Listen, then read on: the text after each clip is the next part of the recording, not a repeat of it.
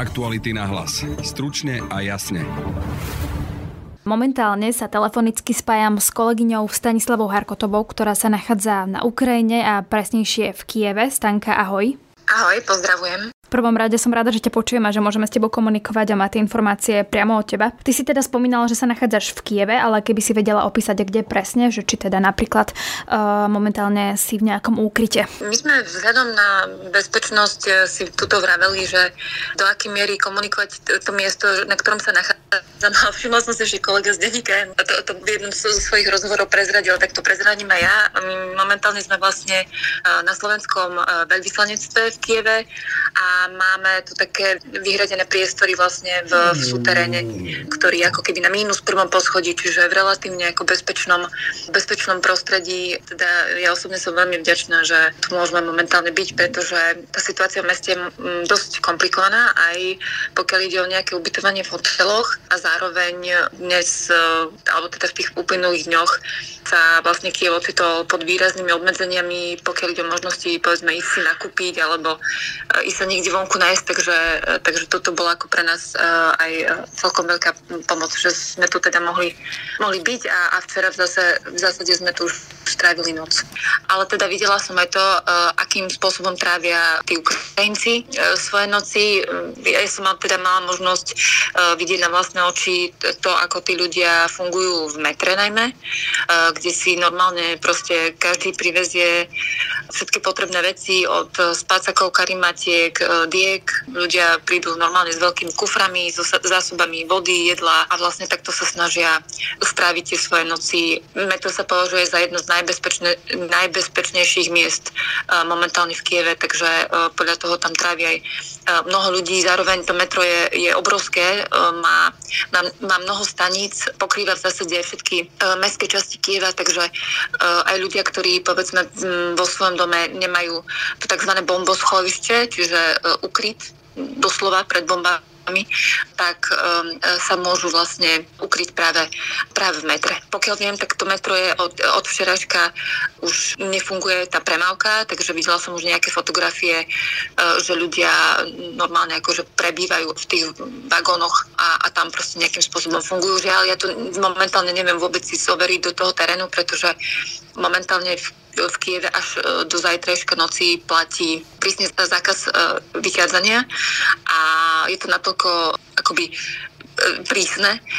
že vlastne ktokoľvek by sa momentálne pohyboval v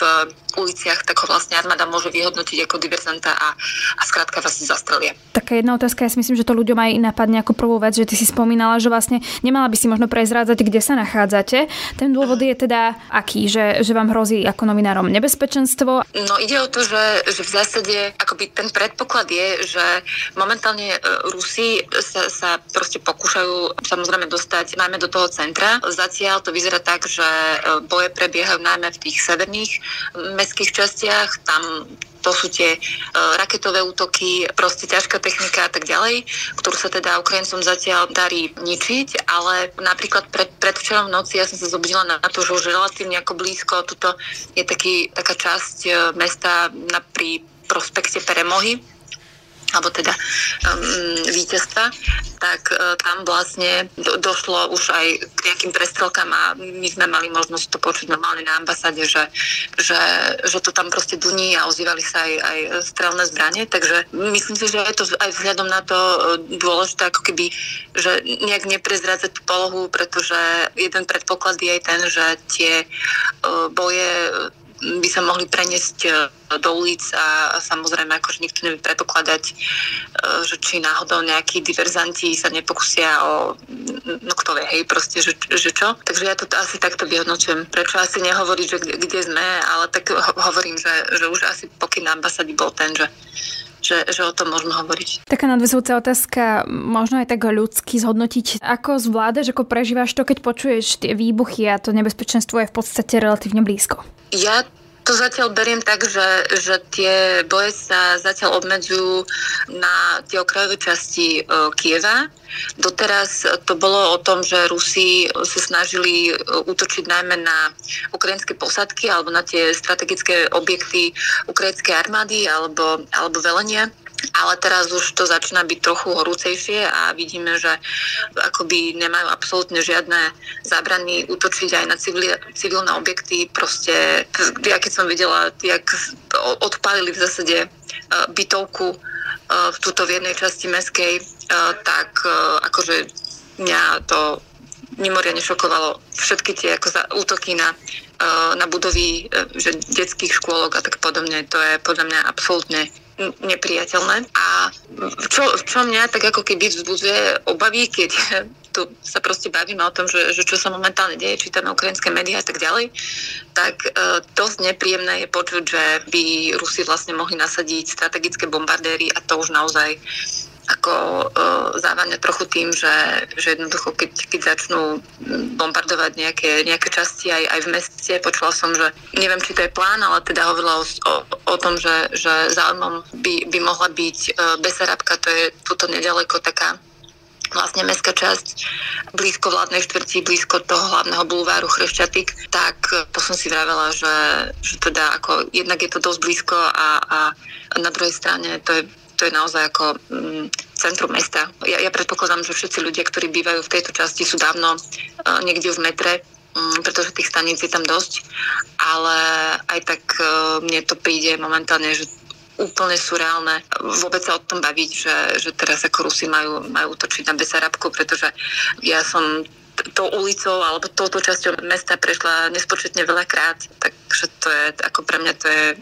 veľmi zvláštny pocit proste vôbec o tom teraz hovoriť. Áno, rozumiem. Ty si vlastne mala aj dnes taký text, ktorý sme aj my publikovali na aktualitách a spomínala si, že vojaci sa nesmú fotografovať, nakrúcať, aby vlastne sa neukazovali tie ich pozície. Predpokladám, že možno ale včera si teda asi bola sa pozrieť v Kieve, videla si tam tých vojakov. Vieš nejak opísať, že ako vlastne tí vojaci fungujú? Áno, ja som sa bola vlastne pozrieť včera v centre mesta na Majdane a potom som si ešte uh, obzrela uh, túto v, v okolí E, veľvyslanectva je vlastne viacero takých tých veľkých chrámov, aj, aj s mimoriadne vysokou historickou e, hodnotou, takže e, som si vravila, že by som sa išla pozrieť do tých chrámov, že napríklad tam nájdem ľudí, ktorí sa, sa modlia tak, ale tie chrámy boli teda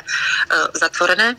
Ale áno, je to tak, že, že dnes vojsko v zásade vidíte, vidíte skoro na každom kroku, oni sú tak všelijako maskovaní, sú najmä pri strategických budovách, na každom rohu vlastne hliadkujú vyzbrojení a vystrojení policajti, čiže aj dnes vidíte tých regulárnych policajtov, že, že majú samopaly, nepriestrelné vesti, pilby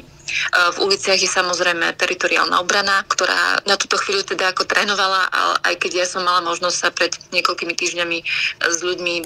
z jednej z tých skupín, ktorá trénovala južne pod, e, od Kieva, rozprávať, oni verili, že teda nebudú musieť vlastne využívať tieto svoje znalosti, ktoré tam získavali, tak bohužiaľ teraz E, teraz predpokladám aj oni sú niekde v uliciach svojho mestečka. Zároveň rôzne dobrovoľníci, ktorí takisto ako dávajú pozor, e, sledujú, keď dajme tomu aj niekto ide do obchodu alebo len tak venčiť e, psíka, tak vlastní ľudia si vás všímajú. Oni sú, všetci sú ako označení. Vy ich, vy ich samozrejme hneď vidí, zbadáte, pretože to sú ľudia, ktorí sú normálne ozbrojení to, že si tú svoju prácu robia, e,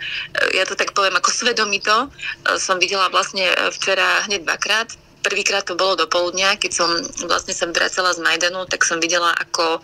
bola zaparkovaná vlastne dodávka pri takom okienku, kde sa ešte e, sa mi zdá vydávala káva, lebo teraz ako v Kieve neviete si nikde ani, ani kúpiť proste pohár kávy, tak e, vlastne tí chalani, a boli tam aj medzi nimi ženy, tak odchádzali práve od toho okienka a sadali si do tej dodávky, ktorá bola ale tmavá a mala tmavé skla. A akurát prechádzala to ulicou hliadka, ktorá podľa mňa vyhodnotila práve toto, že, že, že nevidíte jej do tej dodávky a ona len zbadala hej, ten moment, ako tí, tí muži do nej nasadli a to bola sekunda. Proste hneď ste počuli krik, namierené samopaly, automatické inštrukcie, že všetci vonku na zem, a tí ľudia si museli políhať na zem a normálne z tej zeme ako odovzdávať tak postupne, veľmi opatrne dokumenty, doklady, vysvetľovať, kto sú, čo sú a tak ďalej. Takže to bol ako jeden moment, keď naozaj vidíte, že, že všetko je momentálne ako podozrivé, pretože ja som zachytila aj takéto keď, keď sa vlastne zverejňuje, kde všade chytili hej diverzantov, tak napríklad e,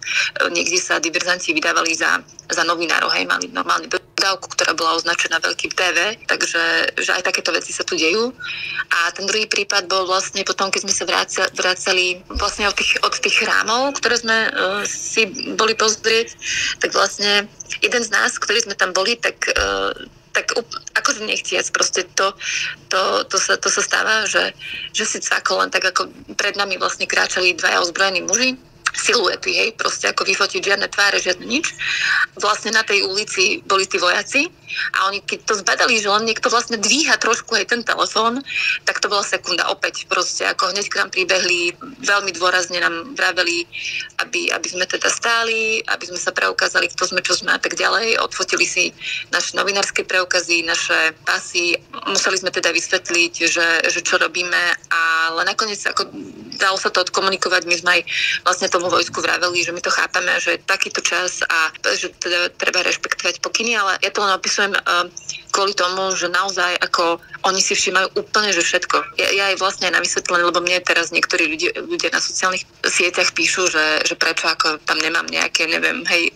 pomaly asi očakávajú ľudia, že akčné scény alebo niečo podobné, ale proste treba ako vysvetliť, že toto sú, momentálne my sa nachádzame naozaj na vojnovom území, platia veľmi prísne pravidlá a, a proste porušovať ich je, je v zásade ako jednak nebezpečné aj, eh, aj pre tých ľudí, ktorých by povedzme eh, novinári mohli niekde nafotografovať, ale zároveň aj pre nás, pretože je to dosť nepríjemné, ako keď, keď po vás ako vojaci uh, lákajú.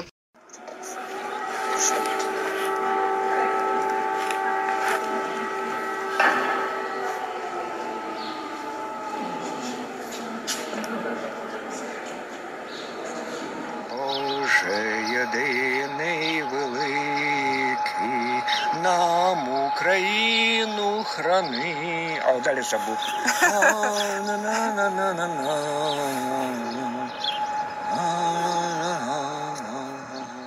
Keď si sa rozprávala s bežnými Ukrajincami, čo ti vlastne hovorili, ako prežívajú to, čo sa deje, ako vnímajú momentálne Putina a to Rusko, pretože my sme sa napríklad spolu rozprávali, myslím to boli 3 týždne dozadu, o tom, že Ukrajinci absolútne neočakávajú, že by Putin spustil nejakú e, inváziu a vojnu,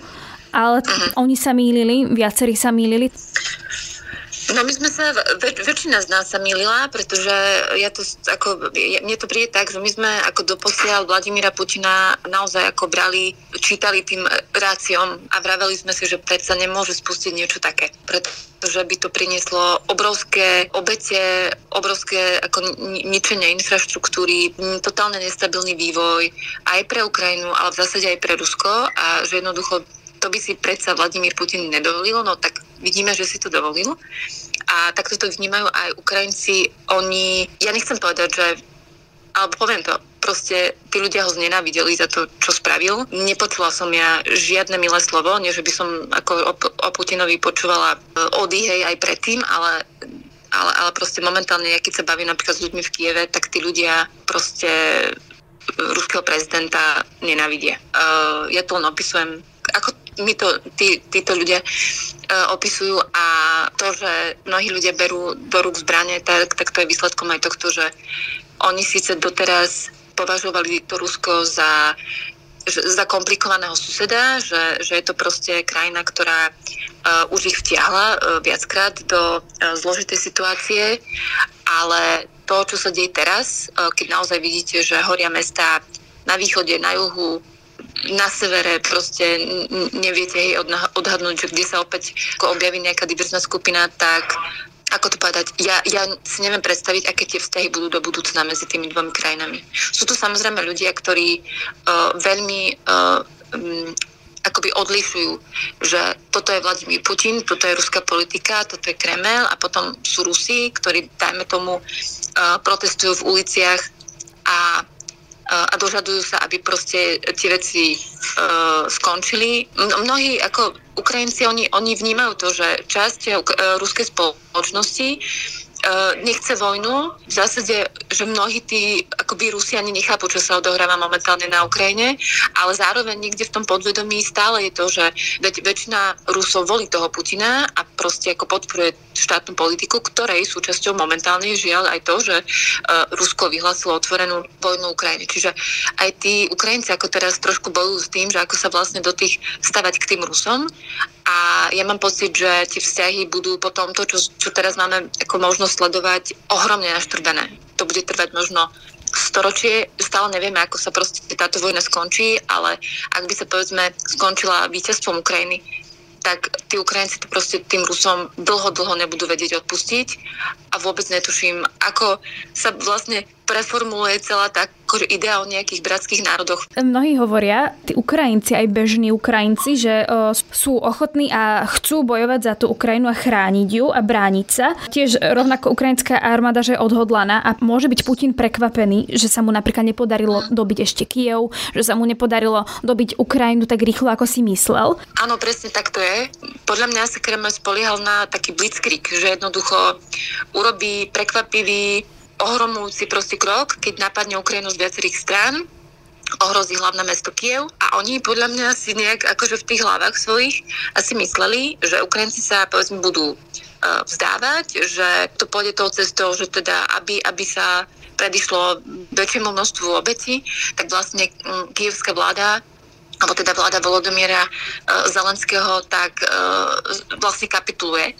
Ale ako veď my už roky píšeme o tom, že Ukrajinci sa mimoriadne zmenili, mimoriadne sa zmenili aj ako jednak samozrejme v, vo svojom postoji e, k Rusku, ale zároveň aj vo výbave a v schopnosti bojovať. Mnoho mužov na Ukrajine si prešlo bojmi, e, mnoho dobrovoľníckých združení e, existuje, ktorí zbierajú peniaze, ktorí podporujú armádu, ktorí podporujú akoby tú celú infraštruktúru okolo, okolo armády. Aj teraz momentálne aj teritoriálnej obrany to sú ľudia, ktorí dnes e, vzháňajú podľa mňa po, po celom svete neprestrelné vesty a, a, a prílby, aby proste tí tí ľudia, ktorí, ktorí pôjdu do prvej línie, boli nejakým spôsobom uh, chránení. A to je proste vlastne fenomén, ktorý v tejto spoločnosti existuje už od Majdanu. Že oni, vlastne o tom bol aj Majdan, že keď sa to celé rozbehlo, tak na mnohých miestach Ukrajiny vznikli vlastne iniciatívy ľudí, ktorí sa proste dávali dokopy a ktorí, ktorí zbierali peniaze na to, aby pomáhali vlastne už tým demonstrantom na Majdane. A teraz vlastne vidíme len ten rozvoj, že oni títo ľudia, ktorí pomáhali ešte v 2014, tak teraz opäť pomáhajú a opäť zbierajú peniaze uh, na to, aby vlastne pomáhali tým svojim ozbrojeným silám. Čiže to je ako keby jeden moment, že tá, tá Ukrajina je zomknutejšia, je odhodlanejšia. Akože ja som to už niekde asi vravela, že, že proste ak sa raz stane, že Vladimír Putin tú Ukrajinu napadne, tak tí Ukrajinci budú bojovať. Ja teraz neviem, že či Vladimír Putin si myslel, že to sa nestane, alebo nejakým spôsobom si mysleli, že áno, že oni teraz síce ako e, kvázi propagandisticky teraz všade tvrdia, že, že, že sa budú brániť, ale v skutočnosti, keď na to dôjde, tak všetci ako poutekajú. E, to sa nestalo. E, my vlastne vidíme to, že viac a viac ľudí sa pridáva. Samozrejme, mnohí ľudia z tejto krajiny utekajú. Ide najmä o, rodiny e, s deťmi alebo sa proste presúvajú do nejakých bezpečne, do bezpečnejších častí e, krajiny, ale stále akože je tu dosť ľudí na to, aby možno doteraz, keď neboli rozhodnutí, že či sa pridať alebo nepridať k ochrane tých svojich štvrtí, tak teraz naozaj prichádzajú do, do, do, na tie miesta, kde sa vydávajú zbrane a, a vlastne mm, žiadajú, e, aby zbraň bola vydaná im pre prípad, aby povedzme chránili svoj majetok a tak.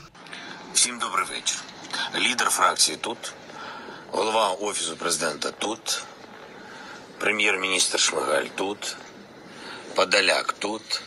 президент тут. Čo toto znamená pre samotných Ukrajincov, ak sa s nimi o tom rozprávaš, možno alebo s tými vojakmi, alebo s tými ľuďmi, že keď ten prezident tam v tej krajine je a v podstate mu možno hrozí aj nebezpečie, akože výrazné, že by mohol napríklad prísť aj o život, ale on tam zostáva. či je to možno rozhodujúce aj pre tú ukrajinskú armádu a pre tú morálku, ako brániť tú krajinu? Áno, je to veľmi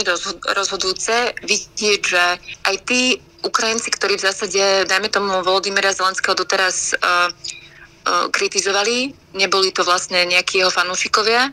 tak oni sa teraz na ňo skôr dívajú aj cez ten štatút toho, že je jednak prezident, uh, prezident, ktorý ich vedie akoby v tej, v tej vojne a podľa mňa dvihol sa tak trošku ako v, v, aj v očiach E, svojich kritikov, pretože e, tú svoju prácu naozaj zvláda. Ja, ja si tak stále hovorím, že že veď ako na tom štábe musia teraz, že 24 hodín bdieť a to musí byť mimoriadne náročné momentálne to mať ako keby celé po svojich rukách, aj, ke, aj keď samozrejme Volodymyr Zelenský nie je jediný, hej, ktorý tu teraz ako skvelý. Uh, on má veľký tým, ktorý mu teraz ako keby uh, jednak radí, samozrejme v armáde je dostatočné množstvo kapacít. Ja som videla dokonca fotografiu súčasného hlavného veliteľa ozbrojených síl s tým bývalým, hej, čiže, čiže v zásade ako keby tá štruktúra sa tak nejakým spôsobom zjednotila, e, vzájomne konzultujú, radia si, čiže to je ako keby jedna vec, že E, sa to tak ako keby celé spojilo. Čo som sa mala možnosť baviť napríklad s jedným z mužov, ktorí teda čakali v rade na, na svoj samopal, tak um, on mi hovoril, že uh, on tiež nebol ako keby uh, Zelenského volič, ale že jednoducho teraz proste politika musí ísť bokom a vlastne aj jemu bolo sympatické, že, že ten prezident sa tak ako keby naozaj momentálne prejavuje veľmi odvážne, nebadať absolútne žiadne E, žiadne prvky toho, že by Volodymyr Zelenský plánoval povedzme nejakú kapituláciu. Ja si pamätám, že ešte on keď nastúpil a časť aj tej ukrajinskej spoločnosti ho veľmi vnímala ako toho komika a proste počuli ste také všelijaké poznámky na jeho na jeho adresu, že je to nejaký clown a tak, tak dnes uh, toto je úplne, že niekde mimo. Z Volodymyra Zelenského sa, sa v zásade stáva štátnik. Ja si, stále hovorím, že, že kto vie, akým spôsobom nakoniec vstúpi, vstúpiť do dejín. Mám pocit, že on, ani on sám, keď vlastne podával svoju kandidatúru na prezidenta, vôbec netušil, aký osud, uh, aký osud ho, ho čaká. Uh, ja si dokonca myslím, že on ani možno nechcel byť prezidentom, len uh, si robil ako keby kampaň pre, pre vstup svojej budúcej politickej strany uh, Sluha ľudu do parlamentu, ale teda Ukrajinci ho zvolili väčšinovo a aj, aj kvôli tomu, že vlastne e, potrebovali alebo chceli, e, chceli zmenu, chceli tam úplne nového človeka, ktorý ktorý už nie je tou, tou starou ako keby politickou štruktúrou a, a vďaka tomu sa ako do tej politiky aj dostal. A teraz už len sledovať, aký osud ho vlastne čaká. Myslím, že Ukrajinci budú robiť všetko preto, aby sa vlastne Rusom nepodarilo ho ho zlikvidovať, pretože toto je jeden z ich plánov a tak uvidíme, no, ako to celé skončí. Ja momentálne som tiež to sledujem síce z, z, z, z niekde zo súterénu a tiež len cez internet, ale ťažko povedať, hej, že, že, že ako to celé dopadne. Samozrejme, Ukrajinci veria tomu, že, že ešte keď e, vydržia niekoľko dní, tak, tak to bude naozaj už veľký signál že, že proste vyhrávajú a ak sa teda dožijeme momentu, že, že budeme vidieť e,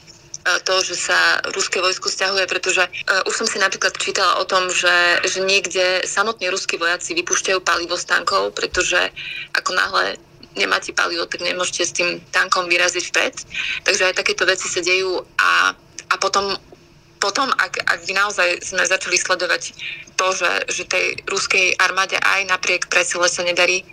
potom sa bude treba zamerať aj na vývoj vnútropoliticky v Rusku, pretože tam to potom tiež bude asi, neviem, či použiť slovo, slovo zaujímavé, ale e, potom by aj Rusko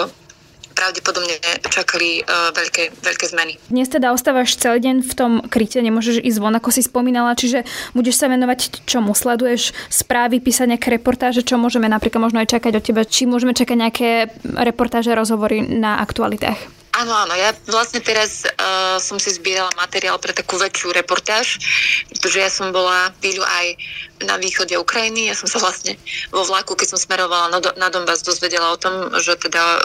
Vladimír Putin napadol uh, Ukrajinu a potom sme sa hneď v ten deň večer uh, vrátili aj do Kieva, pretože uh, bolo jasné, že ten Kiev bude zo všetkého najzaujímavejší, predsa len ako dá, dá sa naozaj povedať, že momentálne sa prepisuje história, takže a byť v Kieve je momentálne asi pre novinára tá najzaujímavejšia skúsenosť, aj keď samozrejme je to mimoriadne nebezpečné.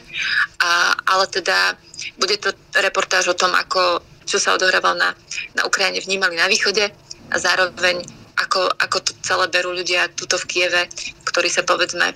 ukrývajú v metre a ktorí povedzme sa, sa rozhodli, pretože E, sa na poslednú chvíľu predsa len e,